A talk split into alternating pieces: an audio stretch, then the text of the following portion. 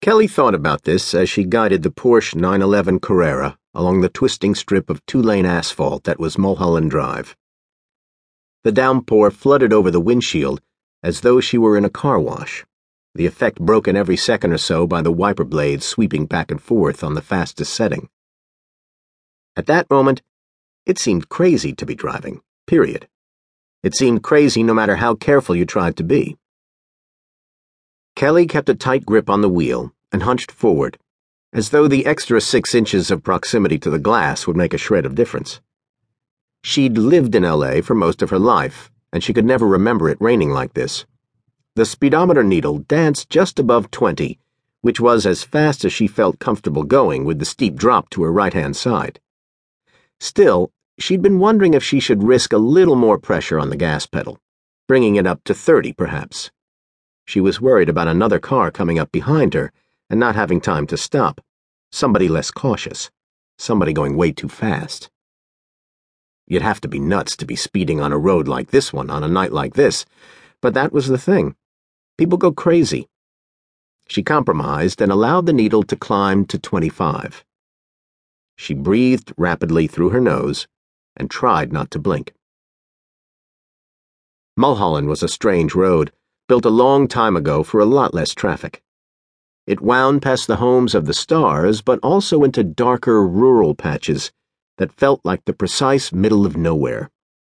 Lots of sudden twists next to steep drops.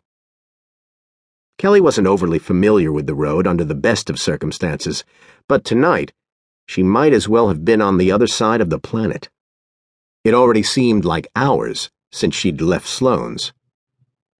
She risked a glance at the clock on the dash and realized that it had been only 25 minutes. This had seemed like a good idea 25 minutes ago, when getting behind the wheel of Sarah's new toy had been an attractive proposition. Ten minutes later, when the heavens opened, Kelly had immediately regretted her decision. Ten or eleven miles from the bar to Sarah's place, give or take. She'd made good time in the first, blessedly dry ten minutes. Traffic was light on the 405 at this time of night, even in the automobile capital of planet Earth. How far to go, then? Five miles? Six? In these conditions, that could take her all night.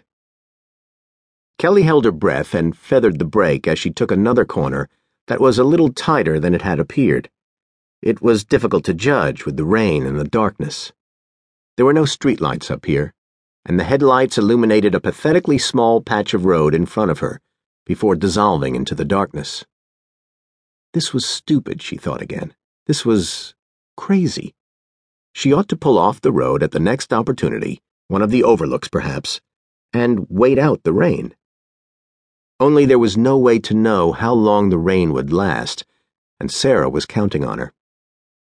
Sarah's dad would be home at 1 a.m and if the Porsche wasn't in the garage, he'd check her room for sure.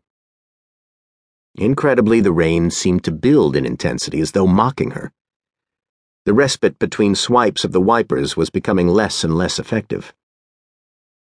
Kelly suddenly became aware that the radio was still on, tuned to a local classic rock station. Black Hole Sun by Soundgarden. The corner of her mouth curled upward for a second as she imagined what her own dad would have to say about that. A record from the mid 90s being labeled as classic anything. And then she was jerked back into the moment. In the heartbeat between the pass of the wipers and the fresh sheet of water, the Porsche's headlights picked out a dark shape of something in the road, obstructing her lane. The wipers delivered another strobe like snapshot of the road ahead, and she realized the shape was earth and rubble. A landslide from the slope on her left hand side, leaving a dangerously tight gap in the road. Holding her breath, Kelly braked and aimed for the slender space between the pile of debris and the drop at the edge of the road. Sarah is gonna kill me, she thought, as the driver's side front wheel crunched over a brick sized rock while the drop loomed on her right hand side. And then the Porsche squeezed through the gap missing the bulk of the obstruction and narrowly, wonderfully, keeping all four wheels on the road.